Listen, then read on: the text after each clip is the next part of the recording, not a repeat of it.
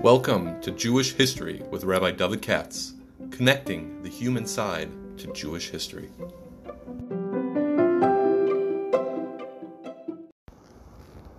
For sponsorship opportunities or to support this podcast, please visit our donate page at www.support.rabbidavidkatz.com. Hi, it's Tuesday afternoon. I'm going to see if I can do the parsha now. I just finished teaching in college. While I'm catching my breath, let's go and see what we can do with this very complicated parsha. Today's uh, podcast, happy say, is being sponsored by Jordan Ledvina, and it's being addressed the sponsorship in the following terms. In somebody's honor for a bar mitzvah, that's very nice. This is being sponsored by Jordan to my dear friend Shimon Kettner in honor of Nasano's bar mitzvah, Mazel Tov. Thank you for introducing me to this podcast. May each of your children become a bar hachi in their own way. What a nice, nice sentence to put. And they should merit to have Torah Gedul b'makam echad, and may all of your chedushim be mechavan to the old school team Rabbi Katz. So thank you, Jordan. And one of these days we'll get around to the shlo. He's always pushing me to the shlo, uh, which is a complicated business. Anyway, let's take a look at another complicated business, which is this week's parsha. Uh, what is it? Uh, Mishpatim, right? Now, the reason it's complicated, this has to do with Purim. Purim's around the corner. Last week was the Ten Commandments, which means last week was Kaflam Harkegigis.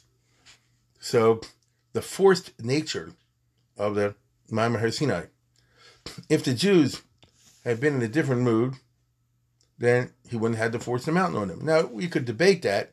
You know, ways Tosus and others, they say had to do it even though the Jews said, not submission. But the Pashab shot is that when they heard all these rules and regulations, they said, oh my God, you know, it's only natural. Person like this, would you like take on taryag mitzvahs?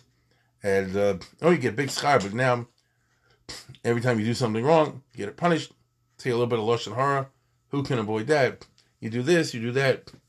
And these people just got out of Egypt, and we're still kind of idol worshippers to a certain degree. I mean, you're going from one extreme to the other. Memte Shari Tuma, Tamat and Torah. Naturally, people were not in a great mood.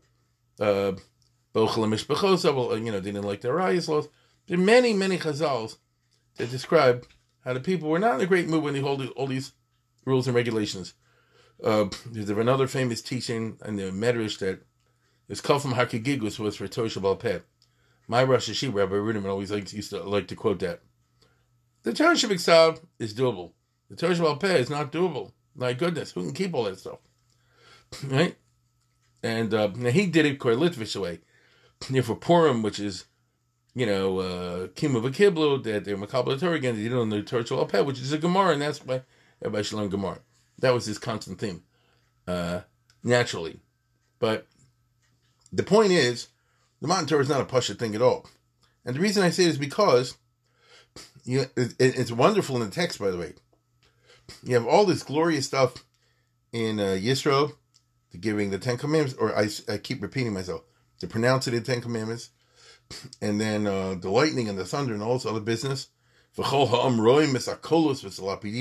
These are extraordinary experiences from the physical point of view. And then. And here come the rules of Mishpatim, Choshen Mishpat, and all that, which is always a come down. Now, the usual way a rabbi gets around it is saying, see, the Torah deals with real life. You know what I'm saying?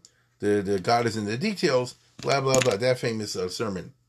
But really, I think, uh, at least at this year, I think what you think is the consequences of Kaflam Hakigigas. He just said, low tirtzach, low tinov, low sachmod, all that kind of stuff.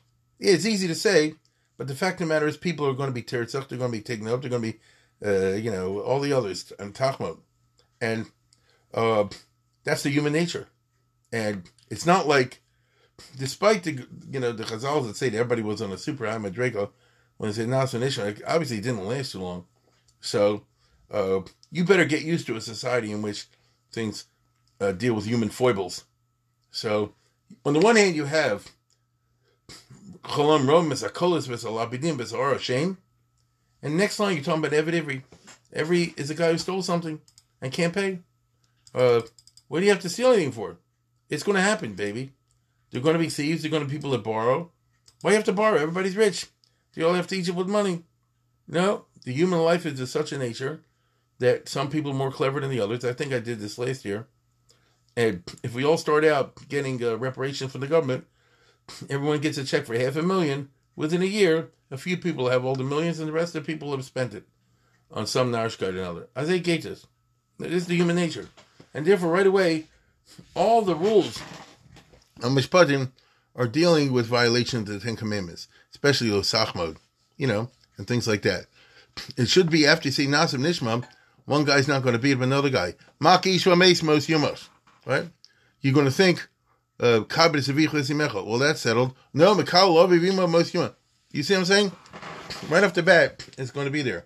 And Machshefa Lo What kind of Machshefa there? Well, they saw as a kolos, as a lapid, all the rest of it. Somebody could take advantage of that and say, I did it, there was a magic, or whatever. No, the whole Parshas Mishpatim is due to the fact that people were reluctant to be makabel the Ten Commandments. Everything goes along with it, especially due to the Tershaval pet part. And therefore, Parshas Mishpatim has to compensate. It's going to happen that people get into a fight and Kiavri Shadol Karen will be and somebody's going to burn somebody else's place down. You see, uh, it's going to find it's going to happen that people are not going to be um, zohir in the shmira. You know, so you have the shomer chinim, shomer sachar stuff that we have over mishpatim, the Bava Kamma business, and so the result is that it's an uh, uh, an eloquent testimony to the sad fact that people are not walking away from Har Sinai in a ooh ah ah ah mood, and now we're all going to be good and righteous forever. That's the way one would have expected if it was a fairy tale, but of course, Torah deals with reality. In reality, it wasn't Pashut at all. What we're dealing with here, in the end, is the problem of perception. You can get Ten Commandments. How does the person perceive it? You get it? How does the person perceive it? Uh, we have an amazing uh, example this in Parshas Mishpatim, although it's extremely hard, right? It's extremely hard, and uh, maybe the hardest in the Chumash, possibly. And that, of course, is at the end of Mishpatim, where the story resumes. Having talked about the Ten Commandments, what's the follow up? I repeat, the Ten Commandments was pronounced on Shavuos, but the follow up is that Moshe has to go up to the cloud for 40 days and 4 nights to get the actual tablets. To get the tablets. Here we run into what everybody knows to be very enigmatic uh, kind of a story. That's not even possible to translate exactly but let's take a whack at it. Uh, after going through all the rules and regulations of uh, Mishpatim, right? It says, "Val Moshe Amar Alei Hashem, I'll read in English. God said, "I want you and Moshe, Aaron, and everybody to go. Uh, Aaron and Nodav and Aviyah and the others, the elders to go up." Now that's a wonderful expression. El Moshe Amar Alei El Hashem. Alei, go up to the Lord. Well, I mean, God's not at the top of a ladder right? When you go to the top of the mountain, God's not there, meaning not physical, of course, not subject time and space. In fact, he even created metaphysics. So, Alei El Hashem, you rise in Madrega. So, something's going to happen. This will be like mental or soul wise. And now, and look how it's uh, wonderfully parsed in the nuance. Ato, that's one Madrega of Alei El Hashem. The Aharon, not of an Aviv. That's another Madrego. You get it? Uh, they're going to be lesser than you. Still amazing. Listen, Vishim Zikni Yisrael. They're going to be lesser. And as you go there, you you bow from a distance. What do you mean bow from a distance? You can either learn the. I mean, it's just interesting. You can learn while you're talking about going up a mountain, and as you approach the mountain, you bow from the distance. But that's not really what's happening. Meaning, that's not the point. I know they go up a mountain. I get that. But Alei Hashem is a mental thing happening, a, a soul thing happening. And so it says, you guys are going to go up there and bow from a distance as you engage in your journey. It reminds me a little bit, it reminds you about the four guys in the Pardes, right? Rabbi Kiva and Ben and all that. And, you know. If you're going on these dangerous journeys, which is mental, it's real. It's not a fantasy. It's really happening, but it's not physical um, you have to be mishtachale. You have to come with a certain attitude. Meirachok. You're going aliyah in your mind, but you have to be with a certain discipline. And uh, when you're rachok from your goal, uh, you're mishtachale. I think that's interesting. And then it says, "V'nigash Moshe elvado el Hashem." Only Moshe will actually approach Hashem. Again, what is God physical? So knows in Madrigas, Moshe is going to go El Hashem. Uh, doesn't say he'll reach him, because as we know later on, God said Lo Yirani. V'nigash Moshe El Hashem. I'm just trying to tell you to read and parse these sentences. These sukkim is, is amazing. If you have uh, a philosophical faculty, uh, this is what you should spend your time on this Shabbos. V'heim lo yigashu. The others will not get close. They go to whatever madriga they get to, but they're not going to be vayigash. Om lo yalimum. As for the hamonam, forget them. They don't even do the aliyah part. They don't even engage in this. So you see an elitism, right? It's a highly elitist kind of notion, which is uh, uh, inherent in every mystical system, which is there's a few that can do this and the hamonam cannot. Not meant for everybody. Vayava Moshe then goes the whole part that Moshe goes down and you do the ceremony of the bris. You know, he tells the people, he writes this stuff down. He does these carbonas. He makes a, uh, a sefer bris and all that with the blood. Uh, okay, fine. Uh, remember now, they didn't make a bris yet at on Shavuos. The people stood and heard the pronouncements, right? And I know they said Nasa Ishma, but they didn't sign it in a contractual form, which goes it's a little bit like Kafam Hakagigas, you know. They didn't say we'll do a bris, and God said, "Well, uh, you better understand it's, it's binding." But anyway, now the, the story then resumes in verse nine. Vayal Moshe Aaron, of Israel. So again, it's a wonderful. Uh, you have to read this stuff closely to appreciate the complexity. Vayal Moshe Aaron. No, no, no. Vayalu Moshe Aaron. You see what I'm saying? Why is it singular? Vayal Moshe Aaron, not of Aviv Hashem Yisrael. So, I mean, the plain way of reading this mystical passage, to me, goes like this. Each one of these people had a different aliyah, according to Madrega. Vayal Moshe, Vayal Aaron, Vayal not of Avil, Vayal Shem Yisrael. Again, the pasuk is Vayal Moshe, Vayal not of Avil Shem Yisrael. Don't tell me they all went in the same aliyah because we were told before Moshe is going to get to one point, the other is not going to get to their point. You see? Now, if I was Hasidic, you could say, with the Rebbe, I'm serious, I don't mean to be funny. Vayal Moshe, with the Zechus of Moshe, the others can have a Li also. Very Hasidic, like a no melon type idea. But leave that aside. Right? This is not Hasidus. So what does it mean? Vayal Moshe, Vayiru, it's El Yisrael. It doesn't say Vayar. But it's a Vayal, that's singular. But then when they see, it's on a different level. Vayiru El Yisrael. Now, we don't know what that means. They saw the God of Israel. Is that Hashem? Obviously, if it's, they can see it, it's not Hashem. So what does it mean of Hel Yisrael? Vesachas Raglo. You see what I'm saying? It's a wonderful text to plunge into. The trouble is, you won't have enough time the whole Shabbos to do it. But this is where you should go. Vesachas Raglov. They saw Elokei Yisrael. Right? Uh, and now I repeat, l- let me give you a preview of coming attractions. I say Elohei Yisrael, Elokei Yisrael. If this is the same thing as Hashem, then it's it's a little weird. If you say it's something that God created, like the medieval philosophers, like the Rambam, is that called Elohei or Elokei? It's not God.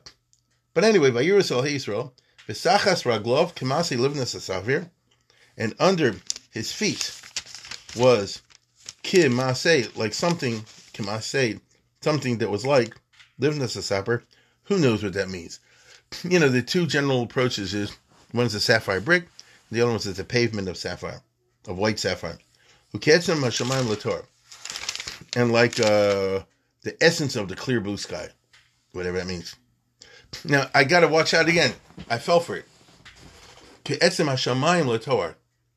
What is the meaning of Shemayim? Especially in a passage like this. Shemayim is not the sky. Bereshit Bokim says Shemayim B'Saretz. He didn't create the sky and the ground. He created the metaphysical, the heavens. The heavens, what's the shot heavens? Is it a place? Heaven is not a place, right? Now, I'm going to exclude the Ramban from everything I'm saying because he kind of argues in a strange way, at least as I understood it, that there's a place called heaven and a place called hell. In the uh, essay on the, uh, what's it called? Shara. I don't understand the Rambam. I understand the Rambam, right? There's no place called heaven, no place called hell. Now, it's not fancy, it exists. It's a Metzias, but it's a metaphysical Metzias. So what does he say over here? They saw something, Bisachas Raglov, Lator. It's amazing. I don't even know how to translate. It's wonderfully ambiguous. They saw the Shemayim, the metaphysical, not a place. The metaphysical, They saw Etzem HaShamayim, Tachas Raglov, Ke'etzem HaShamayim. It wasn't Etzem HaShamayim, it was like that. The essence of the metaphysical Latoar in a pure way. Now, this is going to be, as you see, the Rambam's. He doesn't use my words, but in my opinion, that's where the Rambam is coming for his interpretation. That they're going to see what you and I would call existence, right? And God didn't strike them. Uh, and they saw Ho Elohim, and then they ate and drank. As is very famous, I think I must have mentioned before. The Hasidim will translate, will say, this shows you how important it is to have Kiddush Rishon. I'm, I'm being serious. Yep. In other words, they saw Hashem and then they uh, concretized that in a Gashmistic way by eating L'Shem Shamayim. So let's say you're a real tzaddik. I mean, the real McCoy. So, every, like the like the Mesilas Yesharim says in that chapter on Kedusha, everything you eat becomes a Maisa Mitzvah. You understand? Uh, the food becomes sacred.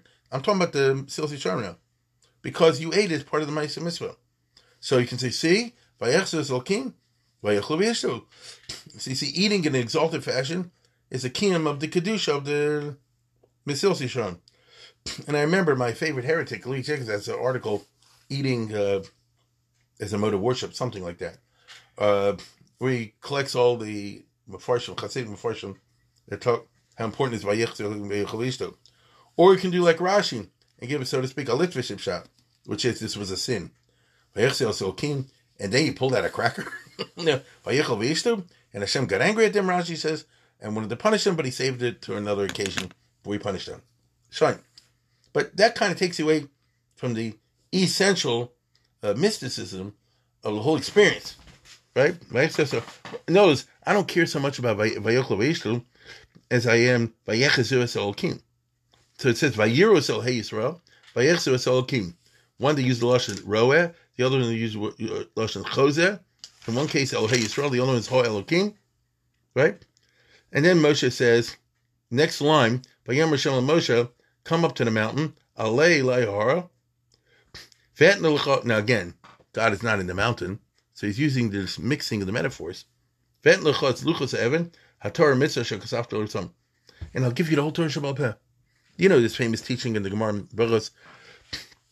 How does it go? HaTorah Torah Mitzvah, Hasher Kasafti, this is the, the, what do you call it? The Nevi'im and the Ksuvim, and the Horasam is the Gemara. Basically, Tom Kol Torah Kula. Which means, according, this, this, is the basis of the statements you will find in the Gemara elsewhere, that Purim was said at Har Sinai. Right? One of the ways of getting around the problem, how could they add um, to the Torah. You know, Queen Esther wanted them to add the Megillah. No, it goes back to Har Sinai. Where's it go to Har Sinai? Over here.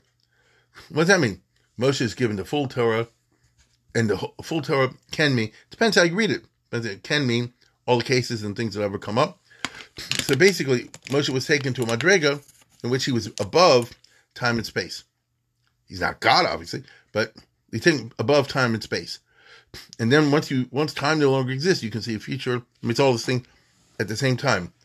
If you look at the Rambam of all people, in his famous essay on Perek Chelek, where he does the 13 principles, the Yud Gimel not the Yigdal, which is a dumbed down version.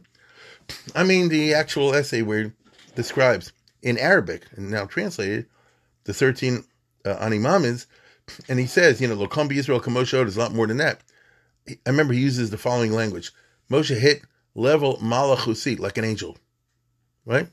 He the of an angel. So what's shot in that? He, he got beyond time and space. You and I are bound in time and space. We got beyond that. So we're talking about different levels of existence. Now, what is going on over here? What is going on over here? You can learn this a lot of different ways. There's a midrashic approach, which is simply very sympathetic. They saw a sapphire brick that reminded them of this fact that they were slaves in Egypt and God had been with them all the time true. That's what we call a midrashic approach, which is nice. But you, if you want to get more like what shot, if one can even speak in the terms of shot and this kind of stuff, what does it mean by Yerusal? Hey Yisrael, the Sacher Tzragol Kamais Livnas Saber. Was tutzach though? Okay, was tutzach? Now, uh, before I touch the Rambam, you should know there is a, uh, a Sifri that says that the brick they saw was the future form of, was the brick out of which the Ten Commandments were made. In other words, they had a vision of what Moshe is going to get. He's going to come down in 40 days and 40 nights with uh, two tablets. The tablets will be, according to the Sifri, it's in Baloscha, uh, according to this, you know, they, they, they saw this beforehand, which means, as I understand they had a faint intuition, epis something of the coming Aseret Adibris, meaning uh, brought down as as transmitted by God to Moshe in a physical form. They had epis of something of that. That's a again a midrashic approach. Approach. It makes sense, but in the mid, all those, excuse me, all those who are concerned with literalism and that kind of business uh, have always been uh, bothered by this. And the first and foremost of this school is always the Onkelos, right? Always the Onkelos. So the Onkelos says, very famous, you, go, you look at it yourself.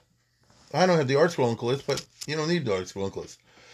Uh, where it says, by Yisrael, Hey Yisrael, it says, uh, blah, blah, blah, V'chazel yos yikar elad Yisrael. They didn't see El Hey Yisrael, they saw his glory, his yikar. They saw the glory of the God of Israel. So that already is, uh, is a different story. They saw the glory means they didn't see God, they saw something that, uh, that he created. Uh, okay, whatever that is.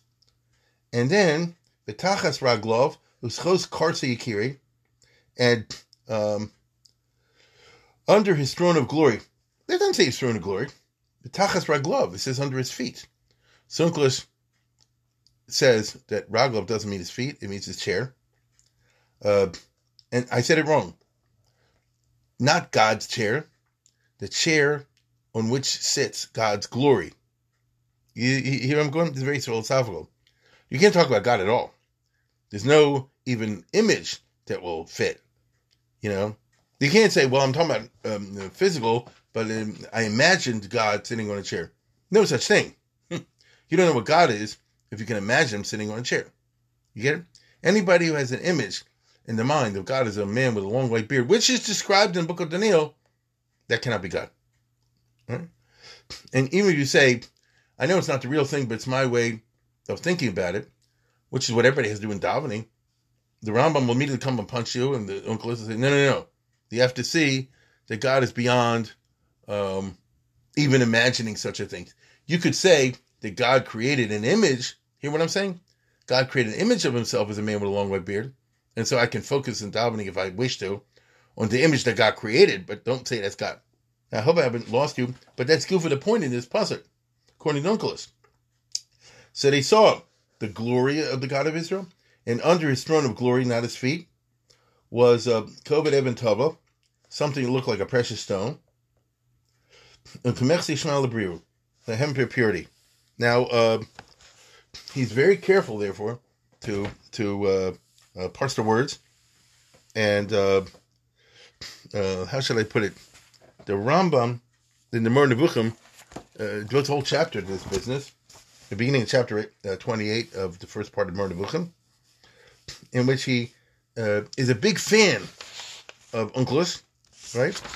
And after discussing what regel can mean, the Rambam says, I'm reading the Ibn Tibbon translation, not the best, but it's the easiest for you to understand. On the Imam Tachas Ragel Sapir, the Rambam says, it was the meaning of our pasuk in this week's parsha, which is so difficult to translate? They saw under God's legs was like a, a, a sapphire brick. Pir Shunkelis Bo Kamoshi Yadaita Shum Kinoi Leraglov Shavel Akise. That when it says Raglov, it means the chair. And it didn't even say the chair that God's sitting on, but rather God's glory is sitting on. And look at the Rambam. It says, I love that shot. I love that shot. V'havein v'hipolei meharchokos unkos hagshama. you should stand there in admiration how determined Onkelos, when he wrote this, was to avoid the slightest uh, hint of something that could involve a form of God, a form, right? You never talk about God in this passage. What do you mean? It says Vayiros al Yisrael. No, no, no, no. They saw the glory. You never talk about the way Onkelos translate. You never talk about God because God Himself is not even imaginable. They can't even use a simile, right?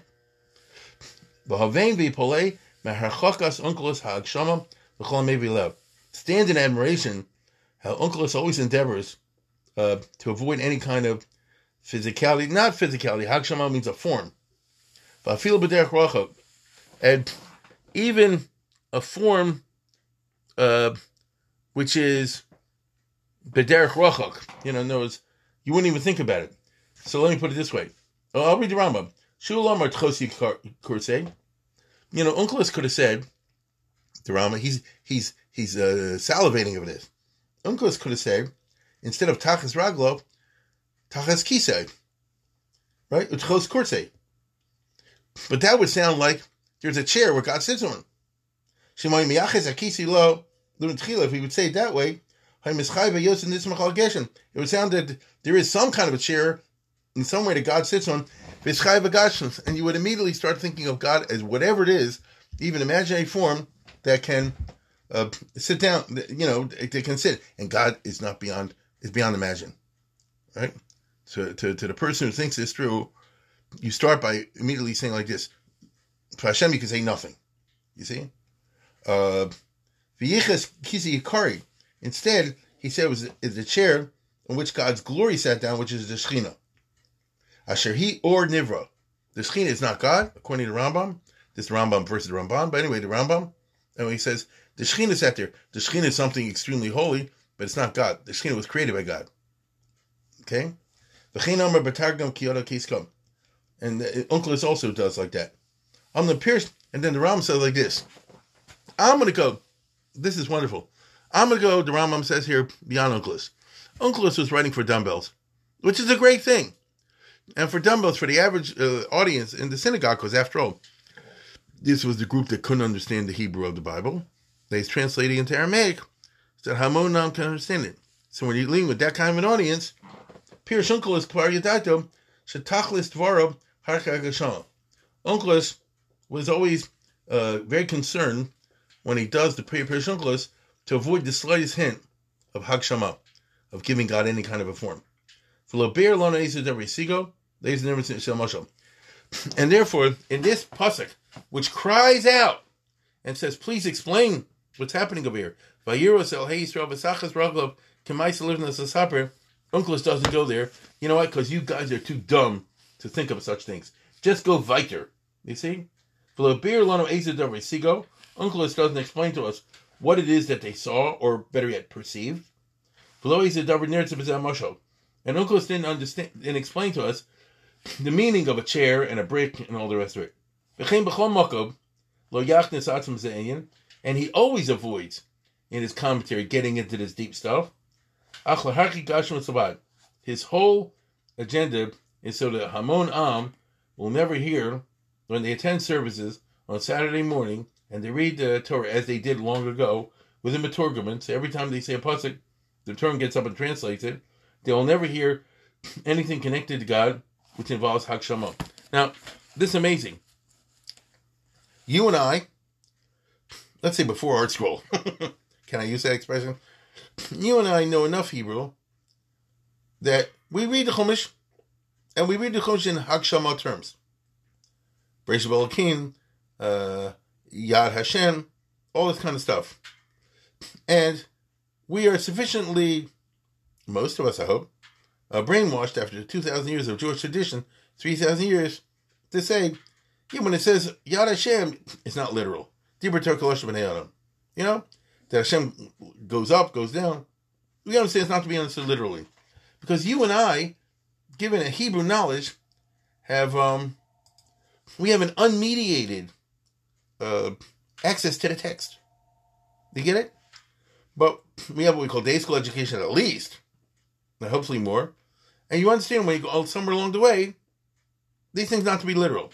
Although, a lot of things people don't chop What I mean is, the Rambam would point out when you say God got angry or God likes something, that already, the idea that God doesn't have any emotions is a little hard to for people to understand unless you think it through, that somebody explains it to you. So today, when we don't have Onkelos, meaning when we read the Kriyas Torah and Shul, we don't have anybody standing there explaining to us. Uh, instead, we have the unmediated acquaintance with the text, and on the other side of the page, you have English. That's a different experience. You hear? You read the Hebrew, and the other side, you have the English. And then these kind of issues, such as I am discussing in this podcast today, become, uh, you know, blatant. This was not the case of our ancestors long, long ago. There was a small number of people who understood Hebrew, and the Hamonam could not speak Hebrew. Therefore, all they ever got from the Chumash was what they heard in Shul. Get it? They didn't have books, they didn't have Sefer Torahs. The Hamonam, right? The men, the women, the majority. They would come to Shul. They didn't understand the Hebrew. So a guy would read in the Pasuk, Ela Mishpatim Asher Tosim Lifnei They didn't know what it's saying. And then the Meturgeman would translate for them. So that's not like having two pieces of paper, page one, page two, and page one you see the Hebrew text, and page two you see the English text, or something like that. You're hearing it audially, right? A guy says a pasuk, which they don't really understand what the words mean, and then somebody says it over. So if I'm a member of the Hamonam, I'm just taking back to ancient history. Um, the goal of Onkelos is if I remember the Hamonam, I'm not gonna know what the Hebrew means. Gracious brother king. I don't know what that means. I'll always hear the Targum. Uh, if he does his job right, Onkelos, the Hamonam will never hear words of Hagshama connected with God. They'll always hear about the Shekhinah, about the glory of God, about this, that, and the other, in all kind of different ways. The, the, the throne of His glory, uh, the Memra. You'll never hear about God. So the Hamonam, at least from your Jewish experience, what you hear in, in, in Shul, by Torah, will never hear a wrong theology, an incorrect hashkacha. Right? I'm sorry, incorrect hashkafa. They'll always hear uh, logically and philosophically sound ideas from the Chumash, because there'll always be not a translation, but a mediated uh, meaning. They'll be through the lens of Onkelos. So if I go to shul, and I'm a regular guy. Everywhere I hear, you know, Onkelos, that's all I know. If I hear the story of Avram Yitzchak Yaakov, Moshe and David Shlomo, or Moshe and Arab, you see some Mitzrayim, all the rest, I'm going to know through Onkelos, through the Targum. Not the book, but the Targum. And there you'll never get anything that's the slightest bit Hagshama. On the other hand, so that's the goal of Onkelos. The Rambam explains this. Now, of course, he's right. On the other hand, the downside is that for an intelligent member of the Hamonam who may not know Hebrew but is, let's say, secular educated. So here's an interesting thing. Suppose you had a guy like Philo that I mentioned yesterday in the podcast, or two days ago, or Astama, a Jew who lived in the Roman Empire. That's where Uncle lived. And he had, I don't know, some kind of secular education. And let's say he understood basic philosophical issues. Uh, you know, like that. But he didn't have a good Jewish education. Because if he had a good Jewish education, he wouldn't need a Targum. There were a lot of people like that at that time. You take the, the intelligent Orthodox balabas of my youth, you know, of long ago. So he's a guy read the Hertz Chumash, you know. So um, you don't explain what that kind of person is going to ask the question, what is going on in Har Sinai? You know, or, or better yet, Hey Yisrael, Vesachas Rago, Kemaisi Livnas Asaber. What's going on over there? So the Ram says Onkelos doesn't uh, uh, um, engage with that because he did not write a Targum aimed for the intelligentsia. I mean, the non Hebrew speaking, secularly educated, philosophically instructed, but nevertheless Hebrew um, uneducated uh, audience. There were two. Isn't that interesting? What we have there is a Hamonam document, which has become sacralized in Jewish history. Today, we all reach Mikvecha Targum, right? But there never was written something for the intelligentsia, which, of course, the Rambam is undertaking to do. Isn't that funny? When he writes in the 1100s, the guide for the perplexed, he's basically saying, I'm picking up where Onkelos left off. Now, obviously, my book is not for everybody. It's for that element that I just described, which is the person with the secular education, not well grounded in the Torah education, Um, and if he is grounded in the Torah education only in a philosophically superficial way, blah blah blah. Now our pasuk is a perfect example of this. That's the reason I'm taking the time to share this with you. Again, this is in chapter one. Uh, I'm sorry, uh, part one, chapter twenty-eight of the Book. So look what he says. Pirish Onkelos, Tachlis, you know what Onkelos is. Tachlis Dvar Harchek Hashem. He's just concerned that the Olam shouldn't hear any Haksham, anything about forms with God. Blobir, Eza Dabri Sigel, near to Mushal. And he doesn't say what actually happened with Nadav and Avihu and Aaron and all the Har Sinai. And he never gets involved in this because he's talking to Hamunah. His goal was to make sure uh, that the Olam doesn't get a material or form kind of version of God, uh, because that would be wrong.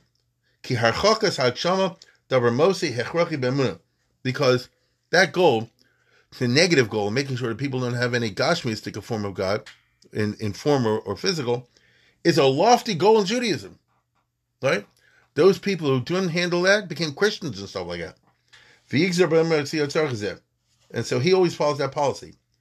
Our beer inyan hamashal But to get involved with what this pasuk means, right, uh, is difficult. Uh, it could mean this pop shot or that one, like I said before. Maybe the Chazal say it's a brick like the Ten Commandments, or it's a brick. I'm just saying, or, or other Chazal says it's a brick uh, that showed the guy was with them when they were building bricks and slaves in Egypt. Vehem dvarm o dvarm nistrim od. And these are very nistar. Ve'ein miyasodas hamuna havanasam. And a Jew does not have to know what they mean in order to be a good Jew. An intelligent Jew will want to know, and it's a high madrega to know, but it doesn't make you a non-from Jew. What makes you a non-from Jew, the Rambam says, is if you do Hagshama. As you know, in the Ani Mamins, they say, Ein lo. So if anybody has ideas, the demusaguf, in whatever fashion, you're doing a terrible sin. If you say, I know Ein lo demusaguf, but I don't know what he is, that's okay. That's fine. You're admitting the truth. That's fine. Plenty of people didn't understand what Hashem is. It's beyond their hasaga. No matter what you think, they're going beyond your hasaga ultimately. Correct? As you understand God now it's created little everything, you're not going to be able to understand exactly what it means. So it's not, as he says over here, Ain Yasoda Samun Havanasam. it's not necessary to understand these mushals to have Yisodis Amuna. The Amuna is the negative one. Ein lo demusa goveno guf. Below hasagos kala alamun. And to explain this to a mass audience, very difficult. Therefore, Onkelos doesn't patchka with this. You get it? He was a smart guy, this Onkelos, and he said, I'm going to confine myself the way Rashi did, you know, set a limited agenda. My agenda is to purge the Hamonam from any kind of Gashmias in connection with God, any kind of Hagshama. Uh, and I do this in the way that I just tried to describe you before, by making it that Hamonam that gets its knowledge, the Chumash from the public Torah readings, will never hear, since they'll always hear my Targum instead of the, the Hebrew they don't understand, they'll never hear anything that could possibly connect uh, God with anything Gashmis. Hakshama. Aval Anachnu, but me, Moses Maimonides, I'm writing a book here in Moni that I am trying to explain this stuff to not the Hamonam, but the intelligentsia, but the intelligentsia were perplexed. Nevuchim, in the Farish Bodavar. I can't let this pasuk in Parsha Mishpatim pass by without saying a word. Now, you can like it, not like it, but the Ram goes on to say Tachas Raglob Misibiglo. Asher Sigua. Here's the key point. Asher Sigua Hu Amita Sachomer Rishon Hashemitum Lusibis Mitziaso. So the Rambam will try to explain his shot and what they saw. And his shot will be that uh, they saw the Mahusa, the Chomer Harishon. So basically, all in the Rambam's understanding, the old philosophical way from thousand years ago, all stuff comes from a certain original energy or something like that. And uh, we can't see that. We only see the final form. I see the physical world. But what was the physical world created out of? Right? Hear what I'm saying? When God created the world, he obviously used stuff to create the physical world. Now, when he created the metaphysical world, he also used stuff to create the metaphysical world. If you ask me what was the materials he used for the creation of the metaphysical world, the answer is the Torah. That's the firm answer. Get it? The Torah, Histaka Baraisa Baralma means that's how he created metaphysical, the Shemaim. But what did he create the physical from? So you say this, well, I look around. Stars, planets, gravity. Yeah. But did he simply do like Bewitched, poof, poof, poof, and now let there be stars and all the rest of it? No. First he created a Chomer Rishon, a certain material, and out of that material came all the other stuff. So me, listen, I'm not a philosopher. I only understand at a dumbbell level. Uh, at a dumbbell level, he created what we would call existence, and then from existence came all the other stuff. Because God does not exist, He created existence. See what I'm saying? He created existence. He created everything. Now that's hard to understand. That God created existence. I mean, God existed. No, you can't use that word. But God was there. Yeah, He was there, but you can't use the word existence. See how hard it is to be Masber the whole thing? This is what they saw, according to the Rambam. Right? This is what they saw. Now, um, uh, there's more to this chapter, but I went on for uh, a long time now, and I want to uh, wear this out. If you're interested in this in an intelligent way, now, and to me, this is like the best puzzle sink your teeth into, um, then I, I will uh, guide you to the Moreh Nevuchim, the first chapter, uh, chapter 28, and go be mine in it. And if you want to, you can look the, with, with the Mefarshim. I'm sure you're not going to do that. You know, the Abarbanel and Crescas and all that. Um, I'm not giving a seminar here, but uh, see how he, in detail, tries to parse out what does it mean, Etzel Shema Toar, and all the rest of it.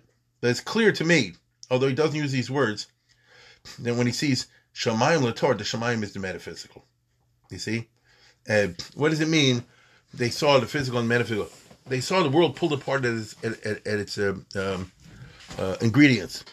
So they didn't see Hashem. Even Moshe didn't see Hashem. But Moshe saw a lot more of what's possible for a person to see uh, than they did. They saw amazing stuff. Everybody else was imprisoned in their senses. They look around, they say, This was here today, this was here yesterday, this was always here.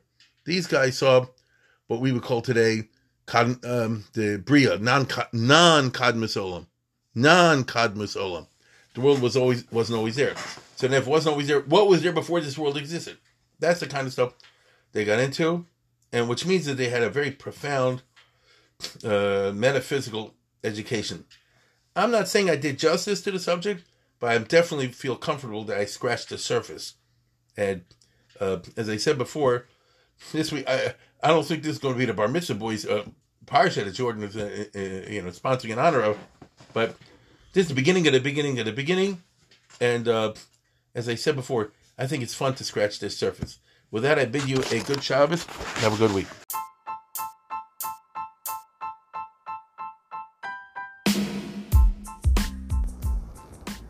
For sponsorship opportunities or to support this podcast, please visit our donate page at www.support.rabbidavidkatz.com.